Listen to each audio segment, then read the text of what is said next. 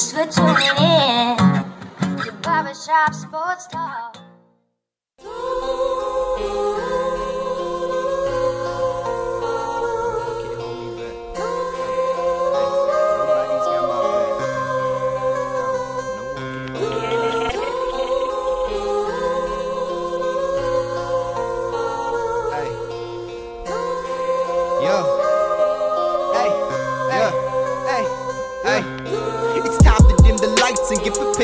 Fight. I got some Jordans on my feet when I go step to the mic. I cannot name my opposition, I can say that I like. And if you step in my position, you would say that I'm right. I'm like Tyson in the booth, but I don't talk with a list. I see you trying to run your mouth, you look like Stephen A. Smith. I thank God the odds against me, but I'm coming out strong. I survived a heat check, but now I'm back like LeBron.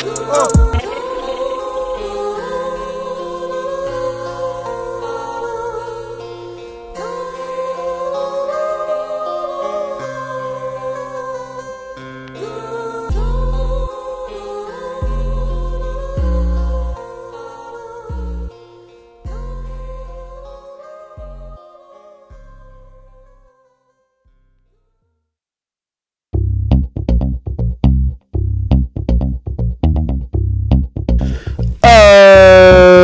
Thanks for tuning in to another episode of Barbershop Sports Talk on this Saturday afternoon with me, your host, Daryl Lane. As always, whether you're listening via the LNM Radio Network, SoundCloud, or the Columbia, South Carolina radio app, I want to thank you for making me and this show part of your day.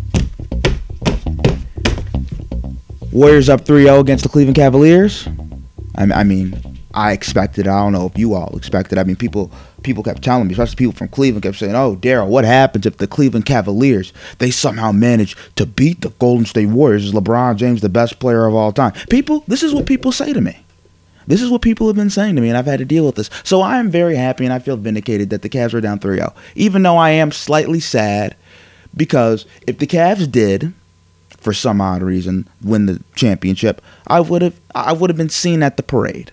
I would have had to because I haven't I've never been to a championship parade and Cleveland's only a three hour drive away.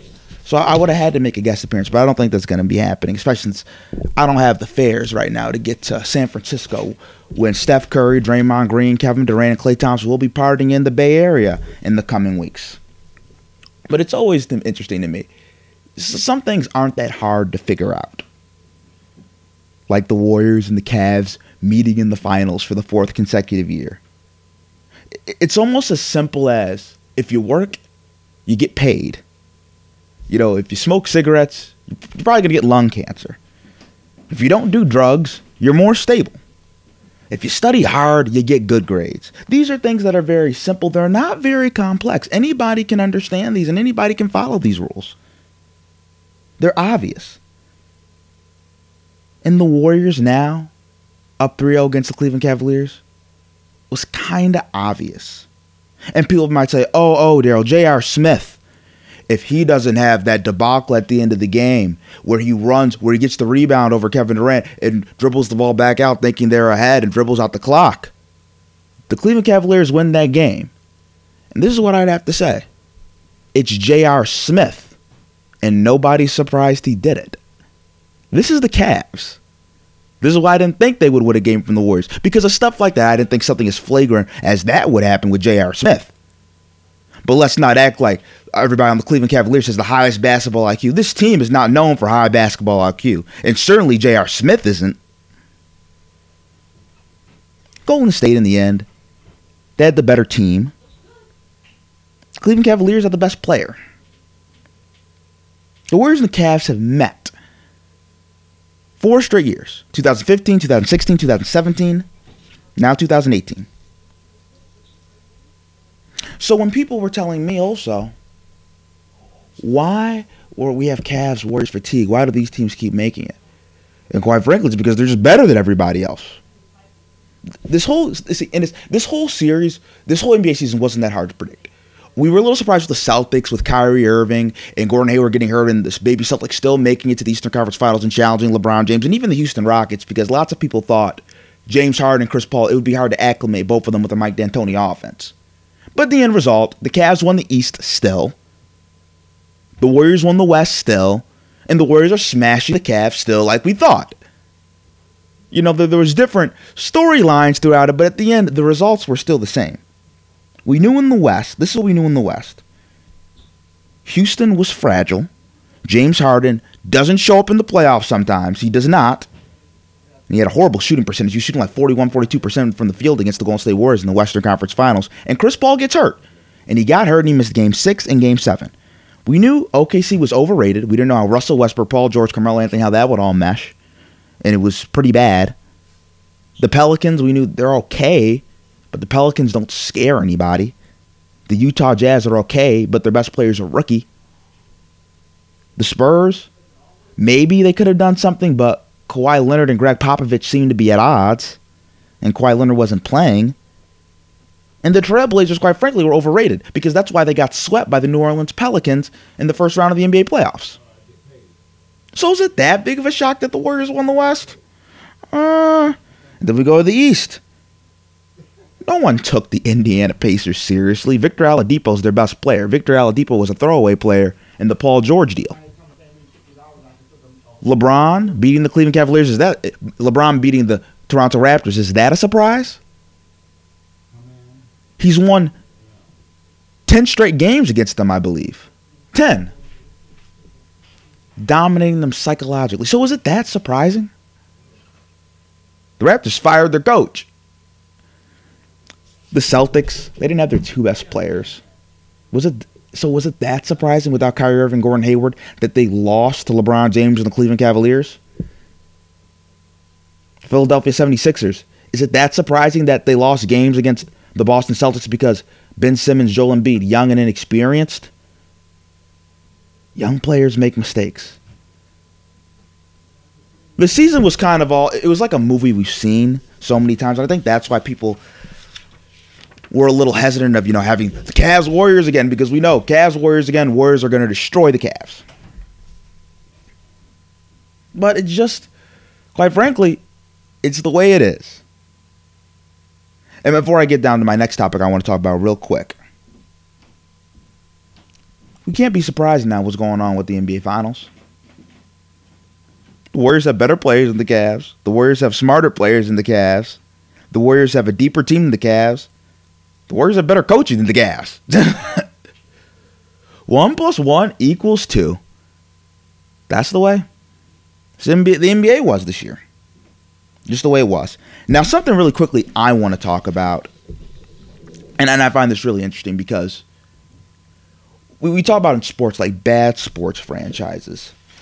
And I have lived through my fair share of, I guess you could say, struggling sports franchises being a Buffalo Bills fan, right? I'm in Buffalo, you have the Buffalo Bills, and you have the Buffalo Sabres.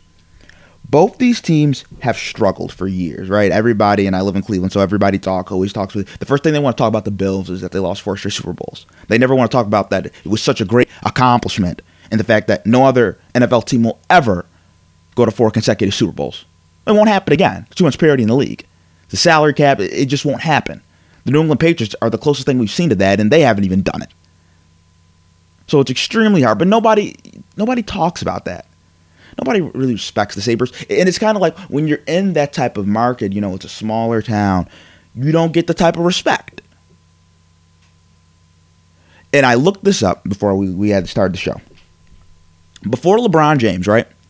Law won his first championship 2016 with the Cleveland Cavaliers in Cleveland. You know, delivered his promise, got the Cleveland Cavaliers their first championship in any major sports franchise, any major sports franchise in Cleveland. Cleveland was number one for teams with the longest championship drought, pro sports championship drought. Number two was San Diego. Number three was Buffalo. And it really got me thinking when I looked at this, and I was like, I know Buffalo, you know, historically, you know, let's say last 10, 15 years hasn't been known for being stability. Neither is the Sabres. Even in San Diego, you had the Chargers and you had the Padres before the Chargers went to Los Angeles, of course. But you have the Padres still, in the Padres in baseball. In Cleveland, you have the Cavaliers. Haven't really been anything without LeBron James. You have the Browns. We already know about the Browns. The Browns are the laughing stock of the NFL. You have the Indians, who have been good recently, but, you know, historically, there's, there's not that history. And I'm thinking to myself, well, what LeBron James is doing? LeBron James scored 51 points eight rebounds, eight assists on 56% shooting in game one of the NBA Finals. And he had me like, oh my God, Michael Jordan couldn't do that. Maybe no player in NBA history could do that. LeBron James for his career has averaged 27 points, 7 rebounds, 7 assists. This postseason, he's averaging 34 points, 9 rebounds, and 9 assists on 54% shooting. And in the NBA Finals, he's taken up another level. He's taken it up. 38 points, 10 assists, and 9 rebounds, 52% shooting from the field when basically everybody on the Warriors knows LeBron James is the only one that can do consistent damage, any real damage, and he's still torching them. And out of the 11 years LeBron James has played with the Cleveland Cavaliers, seven the first time in Cleveland, and then four after he came back to Cleveland from Miami, he's only won one championship. And the Cleveland Cavaliers had, still have, the best player in the NBA. Generationally, the best player in the last 15, 20 years. And I dare say we won't see another player as close at LeBron James' level. Let's start at his level for a quarter century. I would bet that. LeBron James is that special, that lethal, that great. And Cleveland couldn't find a way to surround this dude with talent. How much of a travesty is that? How much of a shame is that? Cleveland doesn't deserve LeBron James. Cleveland just does not deserve LeBron James. What has Cleveland done? If you're listening, you're listening right now. What has Cleveland done to justify having a player of LeBron's stature? LeBron's first seven years in Cleveland didn't win a ring. He took an awful team in 2007 where with Larry Hughes, Zydrunas Ilgauskas, to, to the to the NBA Finals when Boobie Gibson, Boobie Gibson, Daniel Gibson was hitting clutch shots. And then the Cavs got swept by the Spurs. LeBron didn't have a roster. 2009 and 2010, his last two years in Cleveland, the Cleveland Cavaliers had the number one seed, but their second best player was Mo Williams. Over his seven years in Cleveland the first time, I'm just going to give you some names of players he played with, his, his, his best players. Larry Hughes, a 40 year old Shaquille O'Neal, an old beaten up Shaq. Zydrunas Ilgauskas, Antawn Jamison, Mo Williams, J.J. Hickson, Anthony Parker, Jamario Moon. These are the type of people LeBron James was playing with. And when we look at when he goes back to Cleveland, the last four years, Cavs trade Kyrie Irving. They fire David Griffin, their GM, who took them to three straight NBA finals. They fired David Blatt mid season for Tyronn Lue even though that was a move LeBron James co- co- coincided with. You have Rodney Hood pouting that he's not playing, so he, he doesn't want to come in the game in the first round series against the Indiana Pacers this year. You have the J.R. Smith debacle. You have all this turmoil around LeBron James. And it makes you think, hey, when we uh, when we think about this in totality, it doesn't shock me. Out of 11 years, you have arguably the greatest player ever, the, the arguably the greatest player ever that's ever touched the basketball, and you only won one championship because it's Cleveland. And Cleveland doesn't know how to deal with a player the caliber of LeBron James. You have the Dan Gilbert letter. You have the Kyrie trade. You have all this talk. Does LeBron actually run Cleveland? LeBron's time with the Cleveland Cavaliers has been marked with nothing but just controversy. Even, and I don't want to get into this too much, but even the Delonte West stuff, the first go around with Cleveland, I don't really want to get into that. But there's been a lot of stuff that's just inappropriate, just dumb decisions, and you're like, okay, this is why LeBron's so great. He pitched the Cleveland Cavaliers in, in relevance. And I always think about this. If LeBron James was drafted by the Miami Heat and he had that, that support system of a Pat Riley, of an Erik Spoelstra, like he did in Miami, because remember, LeBron went to Miami to learn how to win. Isn't that funny? And then he brought his winning ways to Cleveland the last four years. That's an indictment on Cleveland. That's an indictment on Cleveland. LeBron James compared Miami, you know, four years of college. He had to learn how to be a leader. He had to learn all these growing pains because he didn't know in Cleveland because there's nobody there to teach him. In four years with Miami, LeBron got two rings. With only four in only four years. And if LeBron didn't have that meltdown in 2011 against Dallas, they would have won three out of the four. Now, in Cleveland for 11 years, his 11 years in Cleveland, he's only won one. But then again, the ones with Miami Heat, a, a very solid and respected NBA organization, and the others, Cleveland Cavaliers. Like, you can't make this type of stuff up. You just can't. Now, coming next after the break on Barbershop Sports Talk, I'm going to explain this beef that I have with a couple NBA players, and I'm going to get into it in depth. Coming next after the break on Barbershop Sports Talk.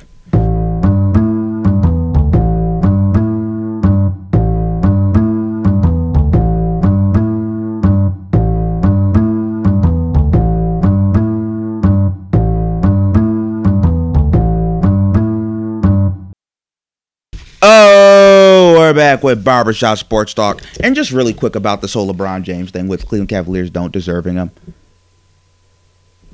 LeBron. It's funny, right?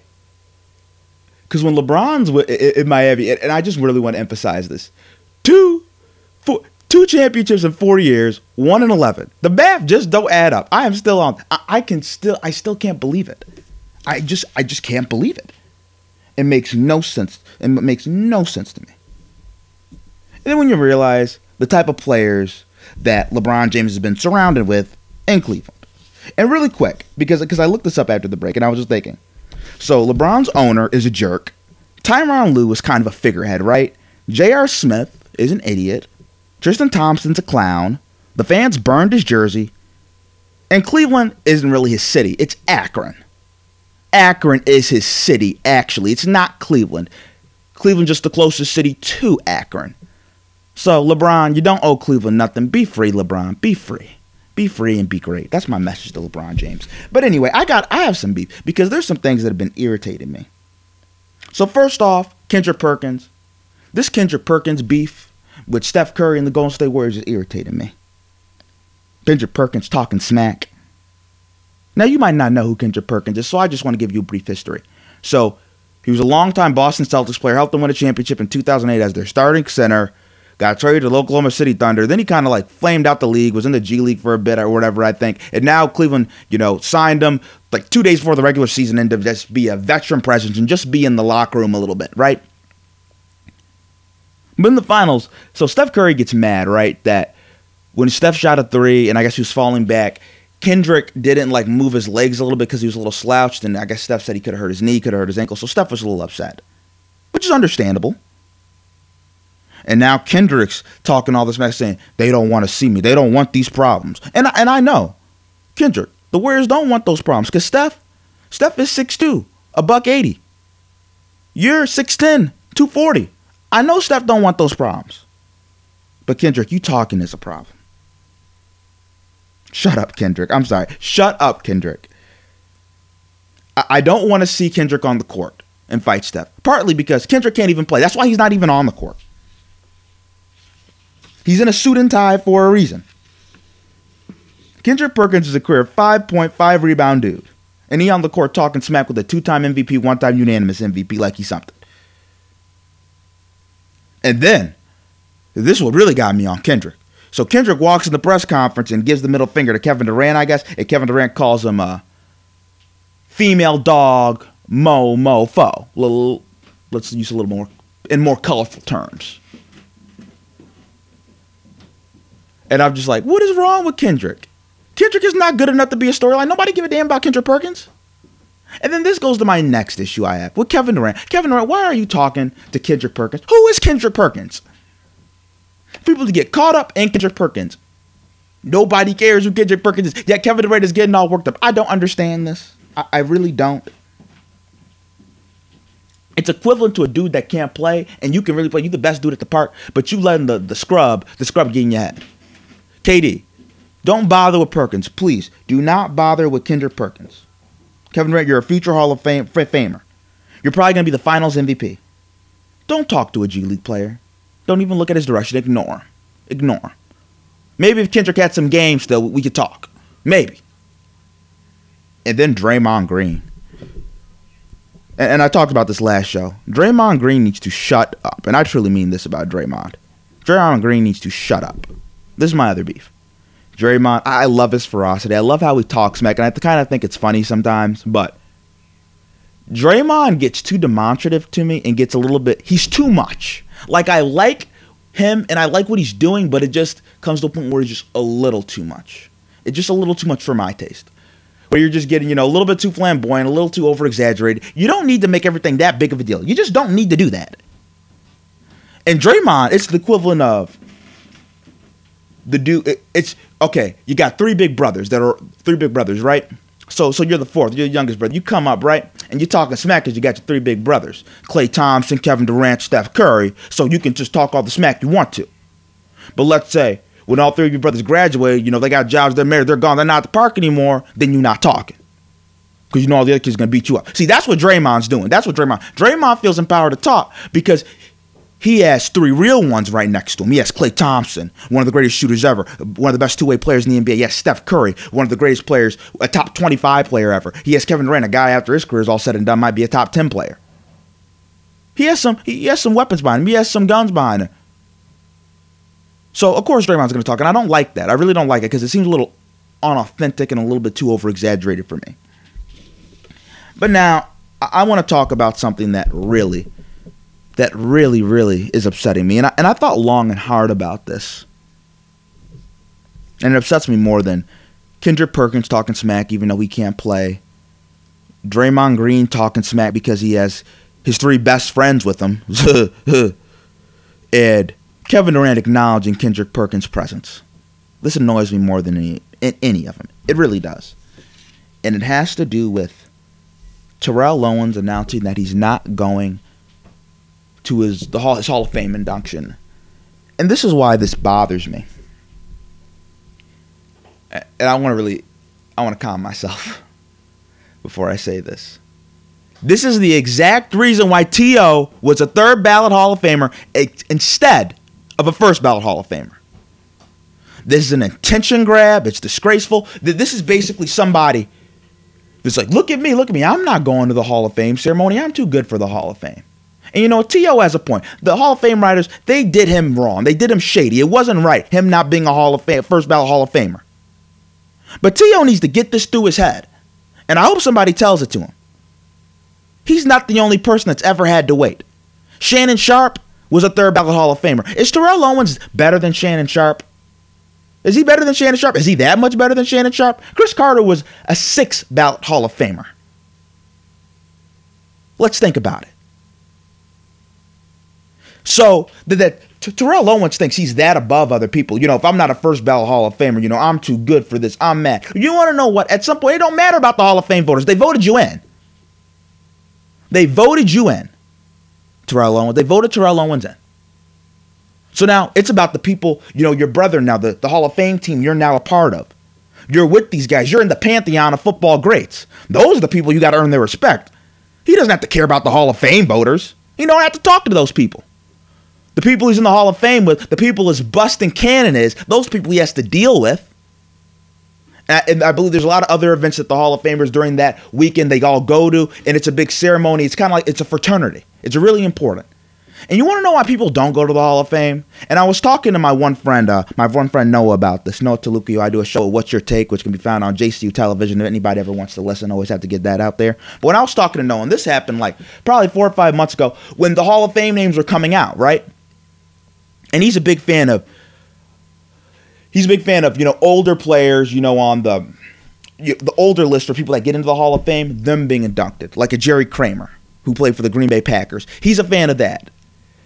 And I agreed with them because my thing was you want these people to be in the Hall of Fame before they die, right? Because th- that's one of the greatest travesties, right? When you, like a Junior Seau, right? I think it was his daughter or his wife or somebody had to give his speech. You never want that situation where the time you get inducted in the Hall of Fame is when you're already passed and you're no longer living in this world. That's when people don't show up for the Hall of Fame, is when they're dead. Other, other than that, you're there. Other than that, you are there. So it's kind of a disgrace. Like, how do you think somebody like, let's say Junior Seau's family, who tragically died, how do you think his family feels about that right now?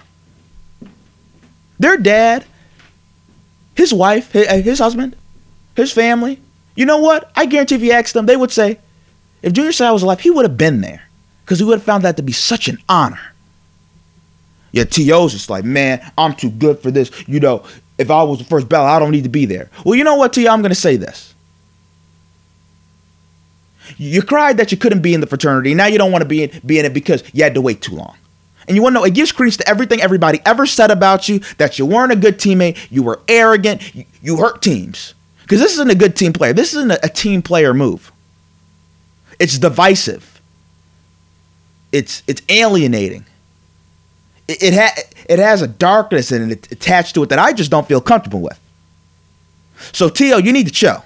You really need to chill because now he's messing with things I don't even think he fully understands. You validated the voters that didn't want to vote you in. Not only that, it's disrespectful to your contemporaries. And I want to ask this question. I really want to stress this. Do you think you're better than somebody like Shannon Sharpe, who was a third ballot Hall of Famer? Shannon Sharpe won three Super Bowl rings. You think you're a better player than Shannon Sharpe? I would argue that you weren't a better player than Shannon Sharpe. Because every team Shannon Sharpe was on one. And you might say, oh, Shannon Sharpe played with Ray Lewis and the Baltimore Ravens. With the 2000 defense, he played with John Elway, Terrell Davis. Well, guess what? Terrell Owens played on good teams. He played on the Dallas Cowboys when they had Tony Romo, Bill Parcells, Jason Witten, DeMarcus Ware. He played with the Philadelphia Eagles, Donovan McNabb, Andy Reid, Brian Westbrook, a Brian Dawkins. He played with the San Francisco 49ers, Jeff Garcia. He played with Jerry Rice. He had a lot of talent on that San Francisco 49ers team. All the three of those teams were very good teams. And they didn't when they all cut bait with them. You know when people talk about Shannon Sharpe, they talk about the leader he was. You never hear about that about T.O. Wonder why. And now it's time for my favorite segment Crazy, Lazy, or Maybe. Dennis Rodman will reportedly attend Donald Trump's summit with Kim Jong un. Basketball Hall of Famer Dennis Rodman reportedly will be in Singapore next week to attend President Trump's summit with Kim Jong un, and it's said to be June 11th. Crazy. Dennis Rodman. Dennis Rodman's a character. I, I, find I found this funny. This one was funny. This one actually kind of made my day. I was like, he, he chilling with Kim Jong and Trump in Singapore. I, I, don't know. I don't know if I should be disturbed about it or if I just think this is funny. Or Dennis Rodman is just a different type of dude, man. He chilling with Kim Jong. You know what I kind of want to say? I want to see him and Kim Jong just chilling and wondering what they talk about. Because you know, Kim Jong Un, for people that don't know, he is a huge basketball fan and a huge Michael Jordan fan.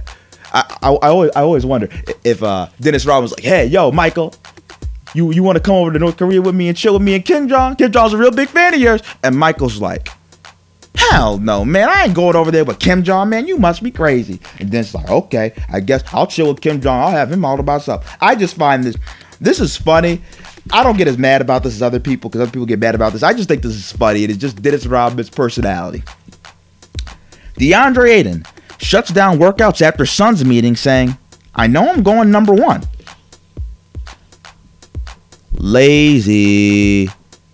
DeAndre Ayton, projected number one pick in the NBA draft. He might not be because some people are saying the European point guard Luka Doncic, who's a 6'8, you know, big point guard who can pass, who can score, can do a bunch of different things. He's also in contention for the number one pick.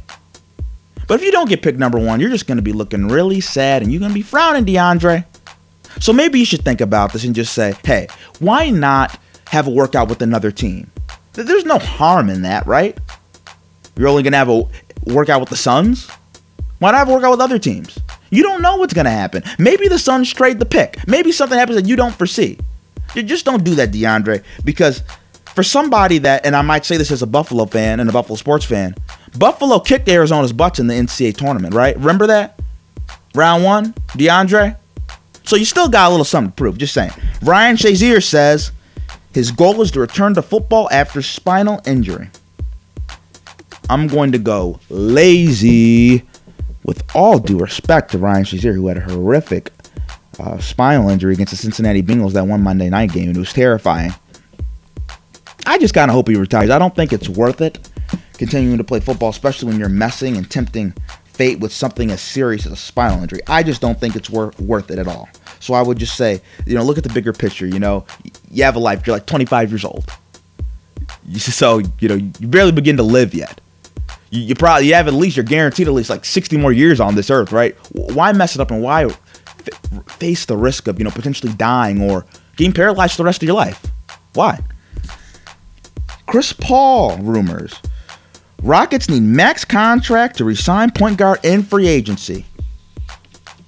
Maybe this is the price the Rockets have to pay when you're getting a point guard that's aging and he wants his money. Chris Paul wants his money, and Chris Paul's not into hometown discounts. Chris Paul does not strike me as that type of brother that's into hometown d- discounts. Chris Paul doesn't. So maybe this is what the Rockets have to do. They, you know, they were close this year with the Warriors. Maybe they can bring everybody at, back and see what happens. And the XFL names Andrew Luck's father, former Houston Oilers quarterback, quarterback Oliver Luck, commissioner and CEO. Crazy. I don't think this is gonna work. Probably because I'm an NFL fan. I kind of don't want to see the XFL to succeed. But do, how do we know how he's gonna be able to handle being a commissioner of a sports league? Because that's a lot of work you have to do. So I'm so interesting, really interested to see that. And last but not least, Hall of Fame voter anonymously says, I wouldn't have voted for Terrell Owens if I knew he wasn't going to show up. Maybe he has a point. It's funny, T.O. was probably playing this all along, but but he says this now after he's already in. T.O.'s really trying. T.O. trying to pull a point. T, see, T.O. You know what T.O.'s doing? T.O. just trying to piss a bunch of people off. That is what Terrell Owens is trying to do. Now, coming next on Barbershop Sports Talk, and that's it for our segment. Crazy, lazy, or maybe coming next after the break on Barbershop Sports Talk, we are going to have special guest, my dad's friend, Mr. Zach, in the house. Coming up next after the break on Barbershop Sports Talk.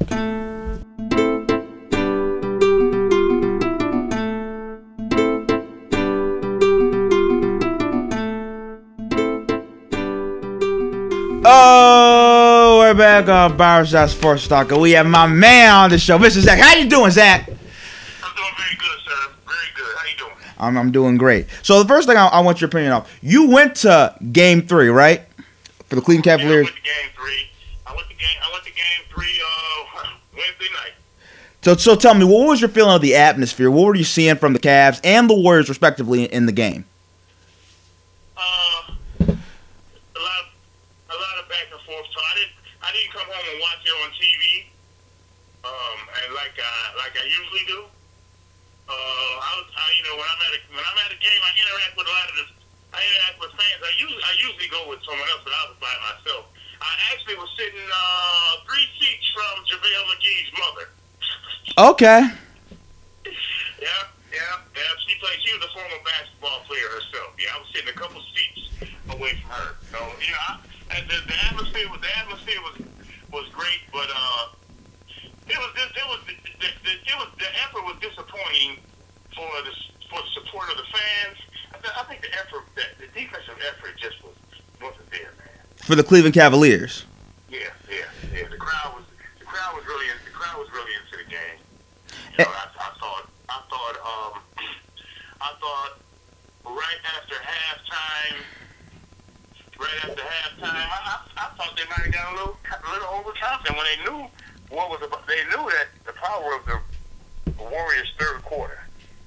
Yeah, yeah. But I, overall, overall, it was a great experience. What? Even I, didn't, I didn't, like the loss, but um, this is my third time going to Game Three. I went to Game Three in sixteen. I went to Game Three in seventeen, and Game Three this year.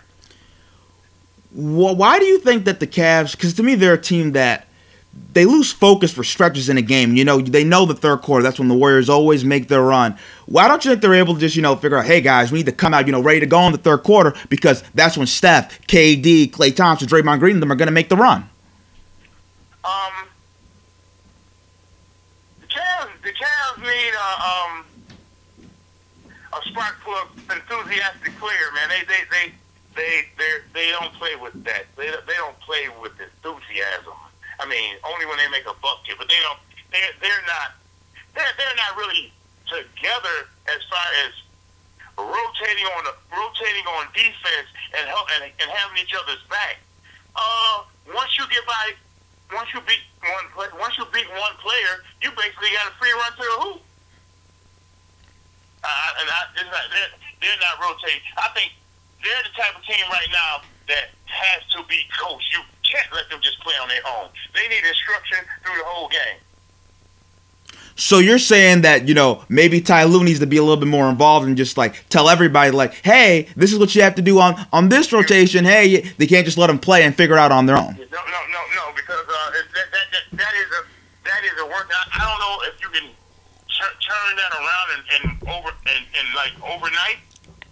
But he has to get more involved in. in um, uh, I, I watch I watched them go up and down the court in a few games with like maybe four or five possessions without a bucket, or, or a couple times three possessions without even a shot, just straight turnovers.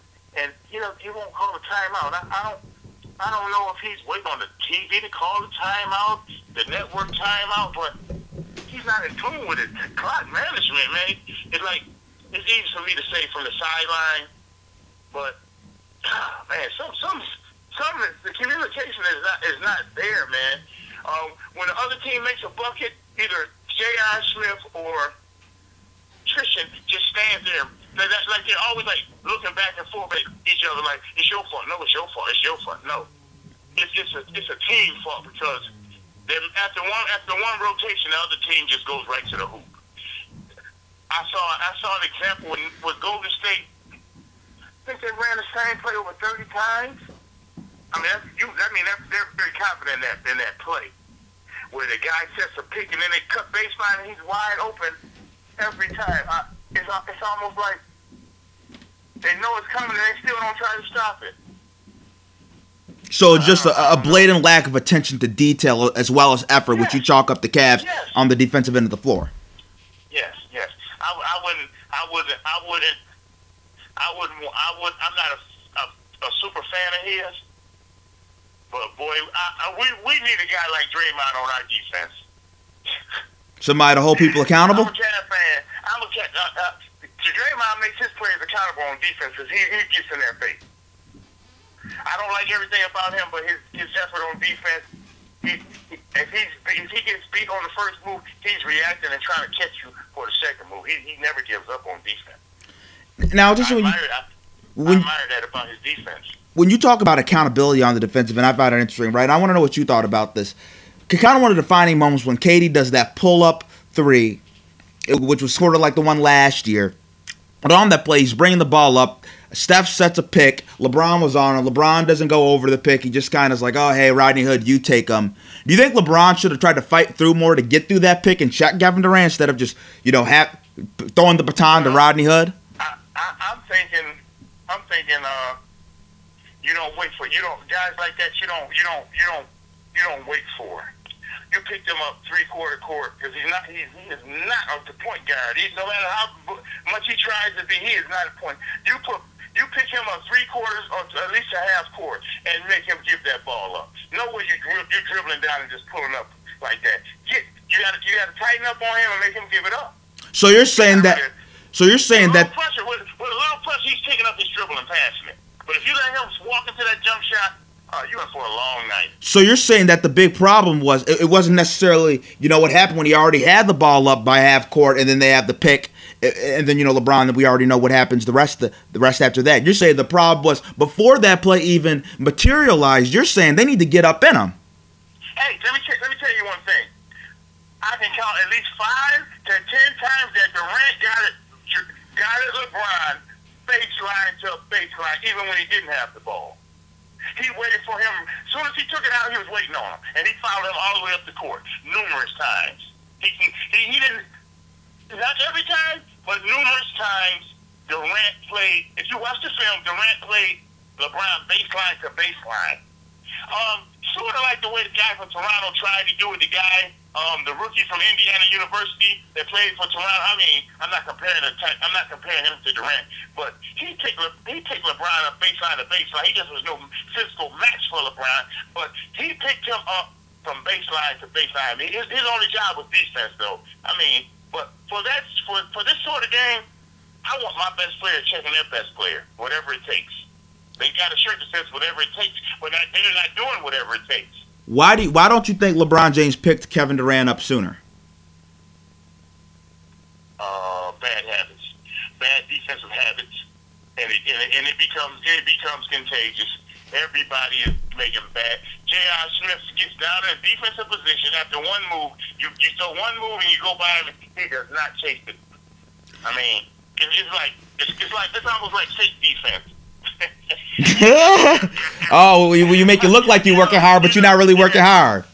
Yeah, you, you get down in your position and you make this mean face, and then the guy throws one move on you, and, and, and then you're gone.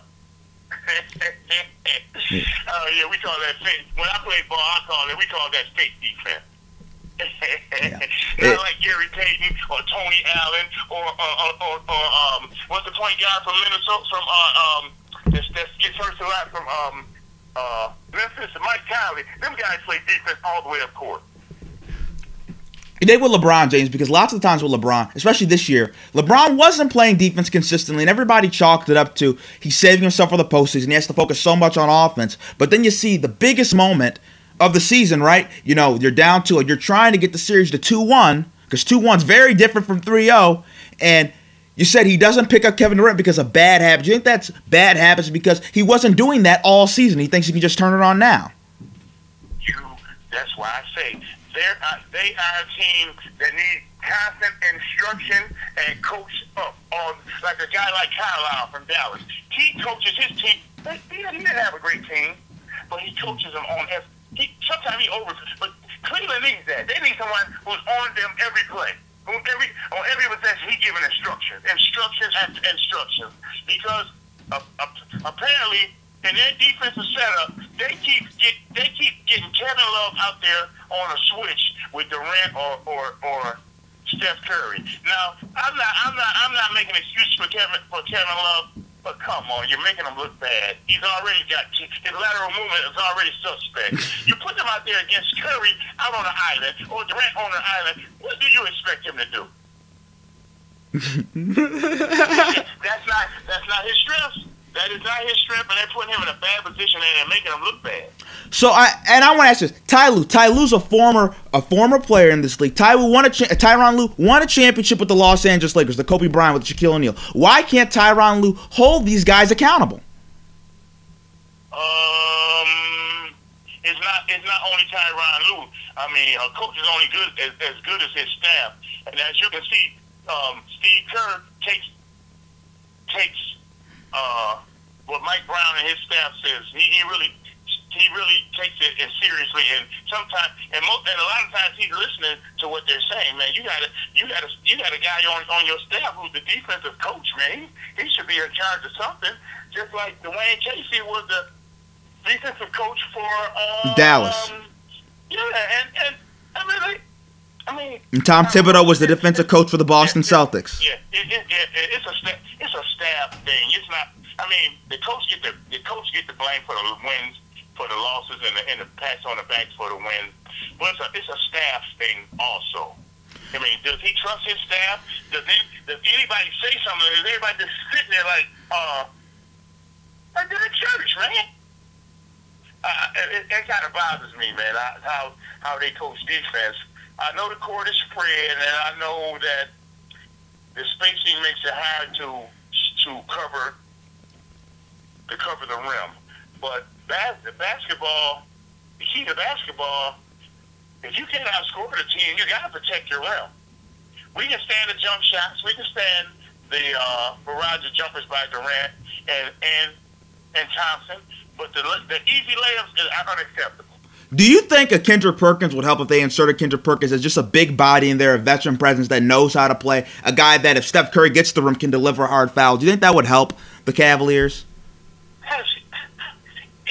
If he if if he's uh, game ready, if he had been participating uh, during the whole series or during the whole playoff, now it's look, it, it would look like it, it would look like a reach.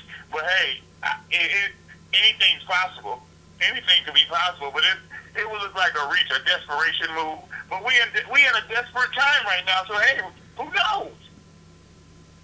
But uh, with with uh, a little a little coaching, I think Nance could be a decent defender.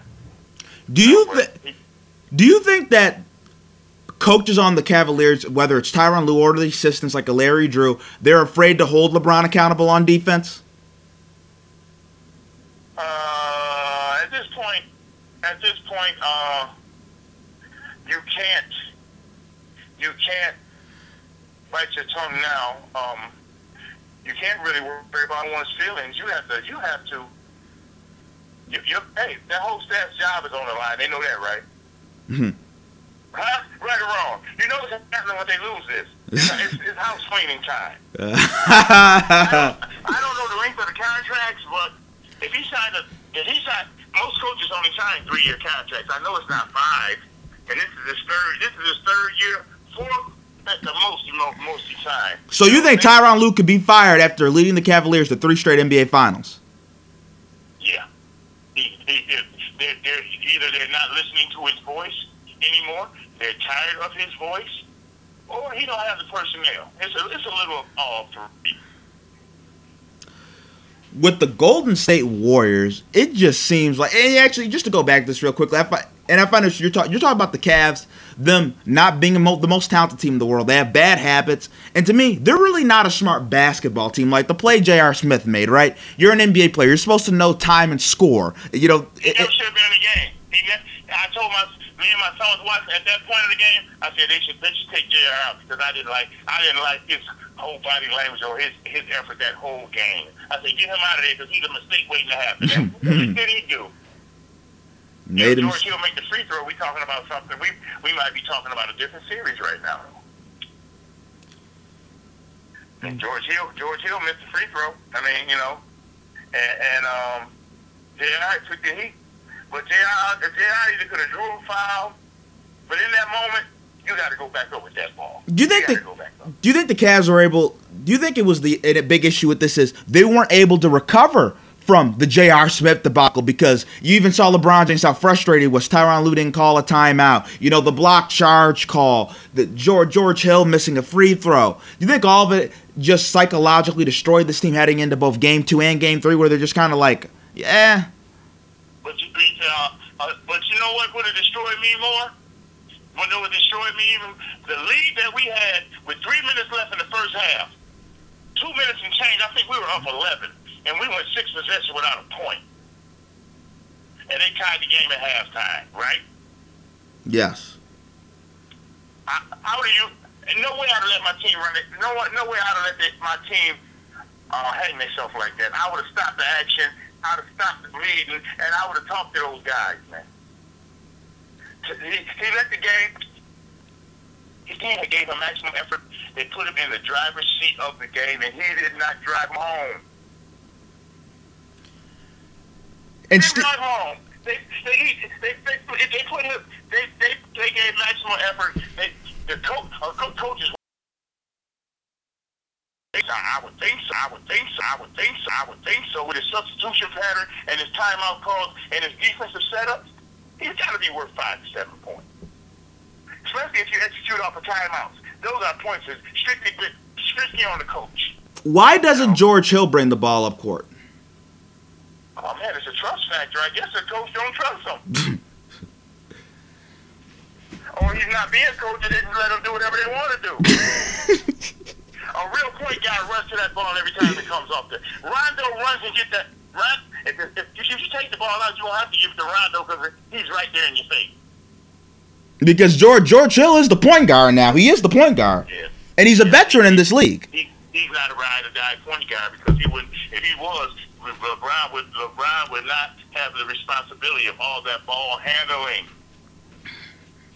He's caught up in the set, trying to set so many people up, just trying to get them involved that hey, we can't afford that. If we fall behind by ten early tonight, man, we I might, I might, I might go to bed.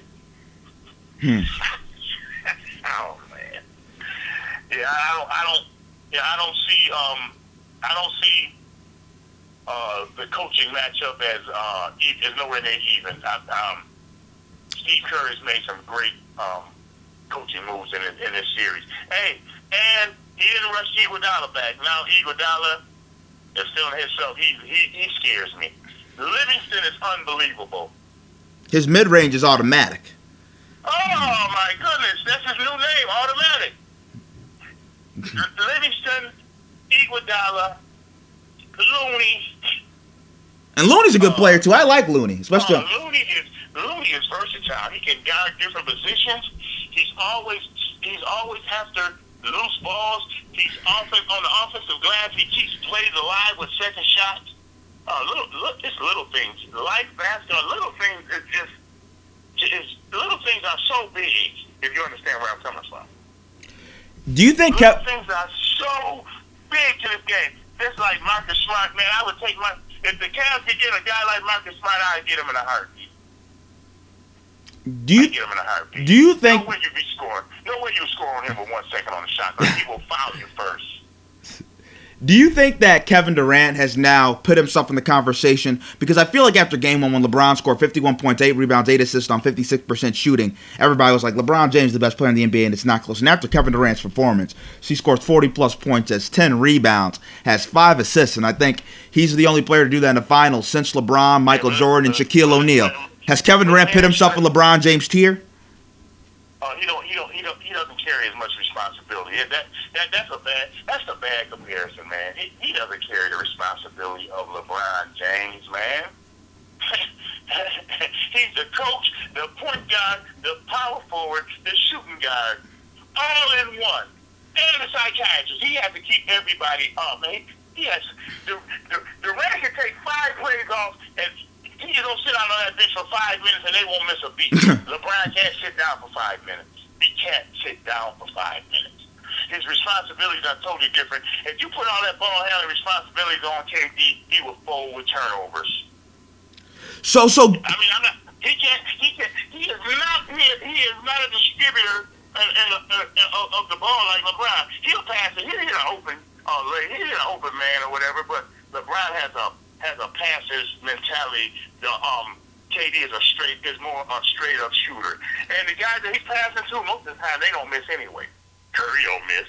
Curry rarely misses. He had an off night. Klay doesn't miss. Livingston doesn't. Klay, I think Livingston missed one shot during the, during this whole series. yeah, he's only missed one shot. He's like 11 for 12 or something like that.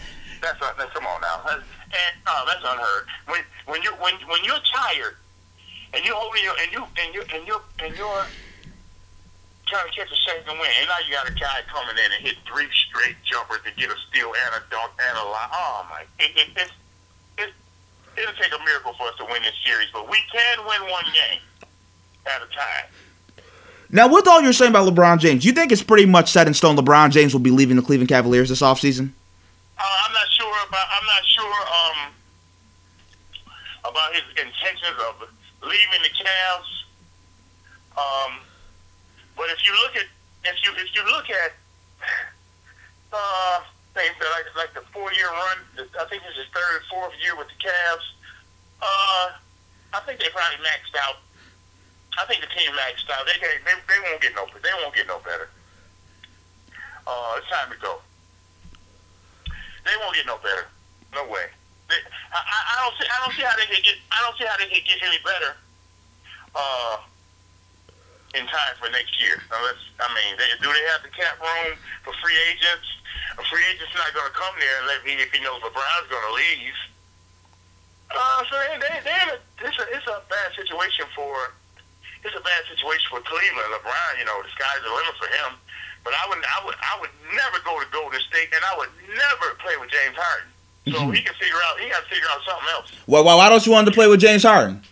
You know, he, he uh, I have um I am 57 years old. I've been watching basketball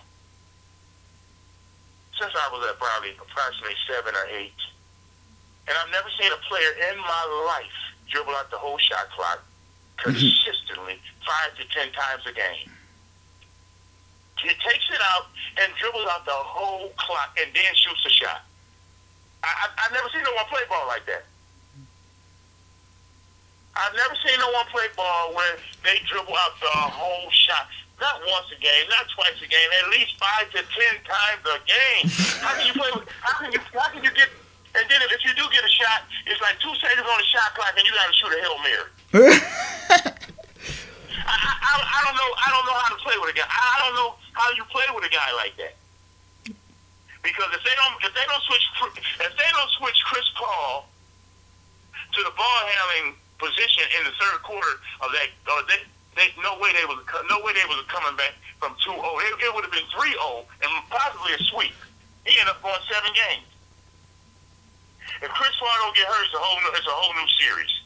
But James Harden, uh, he, he, he was he was playing hero ball a lot. I, I, I didn't I didn't I didn't really, I didn't really appreciate his performance, and and he's not an MVP to me. Well, he- here's something I, I do want to ask before I let you go really quickly. Uh, Terrell Owens just announced that he will not be going to his Hall of Fame speech. I want to know your gut reaction to that. Um, being from the old school, I think he should, he should, he should. I know he's not going to do it, but it's, it's, it's more than just him. Uh, I'm quite sure he has family members and everything. This is a this is a big time, big thing. That really is going to be his last shot at glory because no one, no one after this, no one's going to want to be around him. not in the NFL, not in the NFL circles. You know, uh, he's definitely he's, he's not he's not um a team player once again. Even on the greatest team ever. You know, I I watched football uh, for a long time, and I've seen a lot of wide receivers. And I was just thinking, I learned a lot of football from my dad. You know, you got, and, and my, my coming up, the receivers were Charlie Taylor, uh, the Redskins, or Paul Warfield, Fred Biletnikoff from the Raiders. You know, um, Paul Warfield was the first ballot Hall of Famer. Steve Largent, Jerry Rice, Raymond Berry, and I think Randy Mo- and Randy Moss. I really can't think of more than five, maybe six receivers. I might be off. I might be missing one that were first ballot Hall of Famers. They just don't do receivers like that. Uh, so he had to wait his turn. Now he's going in um, with a class, and he's going to be seeking attention, but no one's wa- no one's no one's uh, accepting that. His brothers, his teammates, him with the gold jacket. I mean, he said it would be fake for him to go. But why, why don't he let Ty Law, Ty Law, or Edgerrin James have that spot? I bet you they'd show up. I- You know, and I know I, I know John Lynch and Tony Boselli would show up. you know, so no, uh, I I I kind of I, I was listening to Jason Williams on TV this morning, and um, Jason Williams said it was predictable to think that T.O. probably would do that. And I said to myself a, a while ago, I wouldn't be surprised if he didn't show. I was thinking about I was thinking about going to that, but I wouldn't be. I'm not surprised that he that he pulled this that he pulled this. Um, well, how is he gonna how is he gonna announce his um thing? Who's gonna accept his his award and who's gonna make his speech or how how they how are they gonna do that now? But I would not concentrate on him. I would I would applaud and appreciate these guys that's going in. Robert Brazile Robert Brazile came from uh, uh, I think maybe Southern University, Texas Southern, somewhere down there. Uh, he played for the Oilers in the AFL. How Jerry Kramer waiting to get in the Hall of Fame? Fifty-three years. I bet you he's, he's going to show up. So I don't know. Team play. It, I don't. I I don't um. I don't think. Uh, I don't think that's uh, uh, uh that's not a good thing for T.O. But you know he's he's he's left. He's always danced to his own music. You know. Even Dennis Rodman showed up for the NBA. You know, he was he, he was he was he was happy to be there. you know, and that's the only person I can compare him with. well, actually, uh, quick, quick, quick, quick on this before I let you go. You know, Kim Jong, uh, you know, uh, Dennis Rodman and Kim Jong, they're they're gonna have a meeting soon, right? Yeah, yeah. Um, they they they they they they've been they they've been um connected for a while now. I remember he took a, a player from Buffalo, New York, uh, Cliff Robinson, who played for the Portland Trail Blazers. He went to Korea with them uh, a couple years ago. Sleepy Floyd went to Korea. You, you, you, that you, ago. They played for I. I, I've heard, I've heard that Kim Jong is a big Chicago Bulls fan, and a huge Michael Jordan fan. You think if Dennis Rodman called Michael up and said, "Hey, Michael, you want to go to North Korea with me and chill with Kim Jong?" What you think Michael would say to him? First of all, he probably had to talk to ten people before he could even get to Michael. Mike, he was, Mike probably got, got his secretary and then his bullet and his funky answer the phone before he even the Robin could even talk to him. now, if you gotta say Magic Johnson, I'd have said maybe Magic would pick the phone up, but Mike probably wouldn't even answer. no way, no way, I'm going nowhere with you, Dennis. Yeah. Michael be like, "I don't want those problems, man." Yeah, yeah, Mike, got, Mike's kind of uh, uh, uh, I don't know, man. Mike's, Mike's, uh, Mike, ain't, Mike ain't got time for the nonsense. but um, he don't want to go over there. Mike, Mike doesn't get involved in things like that, man. You know, he doesn't get involved in, in political things anyway. So you just buy my shoes. yeah, just buy my shoes, man.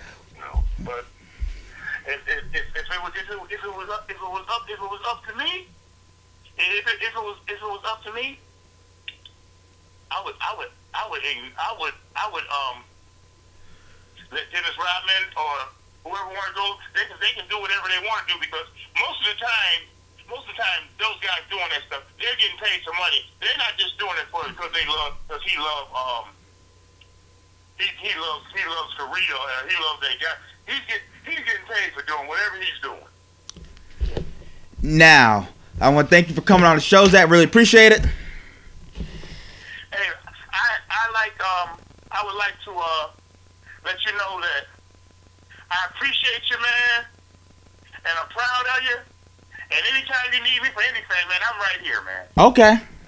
Anytime you need me for anything, okay. I'm right here. I can't I can't wait to sit down and, wa- and watch a game with you and hear what you and hear your input. Man. Yeah. When we when we having lunch together or something, we gotta get it. We gotta get it. Man, real soon. Uh, you just all you gotta do is call me, man. Okay. All Okay. you gotta do is call me, man. All you gotta do is call me, give me a day advance, or and, and, and it's done. Okay. Appreciate you, man. Thank we you very much. And once again, I just want to thank Zach for coming on the show.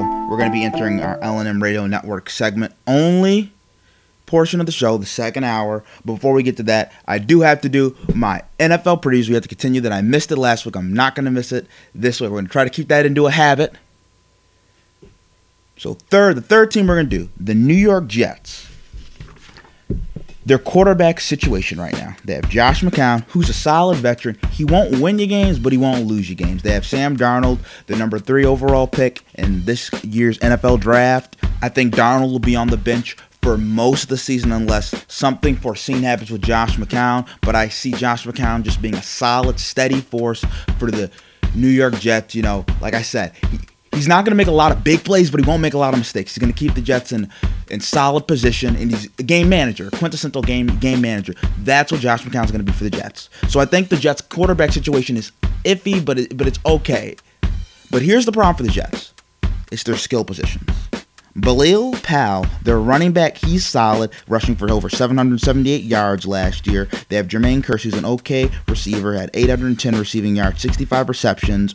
Robbie Anderson, 63 receptions, 941 yards, and seven touchdowns. He has the ability to sometimes be a game changer. He's about 6'3. He can be a bit of a playmaker, but he hasn't yet completely put it together where we can start saying he's that number one receiver year in, year out, game in, game out and Terrell Pryor, who was the most talented receiver on the team, had a thousand yard season a couple years ago with the Cleveland Browns. If Terrell Pryor can get back to form, that could be intriguing for the New York Jets as well. So I think their their receiving course and the running back course, their skill position players, they they're okay and they have talent, but they're probably middle of the pack.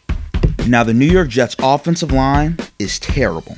Pro Football Focus ranked them as the 30th worst O line last year they they struggled. They couldn't necessarily create running holes. They couldn't necessarily protect the passer, which I think is going to be a big issue when you have Josh McCown or Sam Darnold in, for that matter. And with the skill positions, you're going to need an offensive line. But I think the Jets, since their offensive line is kind of in shambles a little bit, that's going to be a struggle, and that's why their offense won't be. You know, in the upper half of the league, they'll probably be 20 from the 15th range to the 20th on offense. But defense, the New York Jets with their defense, I think is going to struggle this year. The defensive front seven is lackluster. You have guys like Leonard Williams, who's one of the best interior linemen in the NFL. Pro Football Focus ranked him 11th. He had a little bit of a down year last year, but I think he's going to return back to form and be a force. And they also have Darron Lee, linebacker, who had 94 tackles last year. He's young, athletic, he's fast, and gets the ball carrier. But besides that, there's not really much special talent on the New York Jets front seven that you can rely on. But here's where I think will be the saving grace for the Jets on the defensive side of the ball their secondary.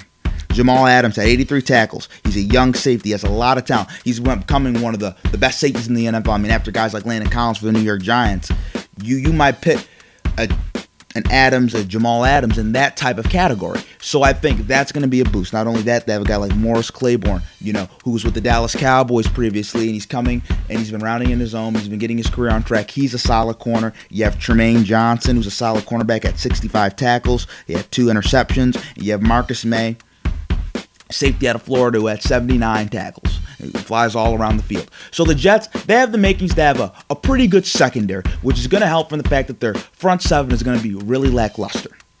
Now here's my predictions for the Jets. I think the high, the best they can possibly do is seven and nine. The middle, which I think is all in all likelihood going to be where they fall around, is 5-11, 5 and 11, and the low, the worst this team can possibly do is 3 and 13. My assessment of this team is the team's defense isn't great, but they have an above average secondary, and depending on the steps Jamal Adams takes, he could be making plays and he could be making interceptions, you know, getting strip sacks, doing a bunch of different stuff that can keep the Jets in games that we don't necessarily see at the moment. He can make that type of impact because I think he's a game changer at the safety position. But the Jets don't have any dynamic weapons right now on the offensive side of the ball. And they don't have a dynamic quarterback. Maybe if Sam Darnold, Sam Darnold and all the talent, all the pe- things people have been raving about him comes to fruition this year, which I doubt. But if that happens, maybe we could talk about the Jets potentially being a fringe playoff team. But this year, I think the Jets, they're going to wait. You know, they're going to hold Sam Darnold back. This is definitely a rebuilding year for the New York Jets. So my prediction for the Jets, 5 and 11. Now, coming up next on Barbershop Sports Talk, like I said, we're entering the LNM Radio Network only segment of the show. Coming up, second hour. Coming up next after the break on Barbershop Sports Talk. Thanks for tuning in to Barbershop Sports Talk.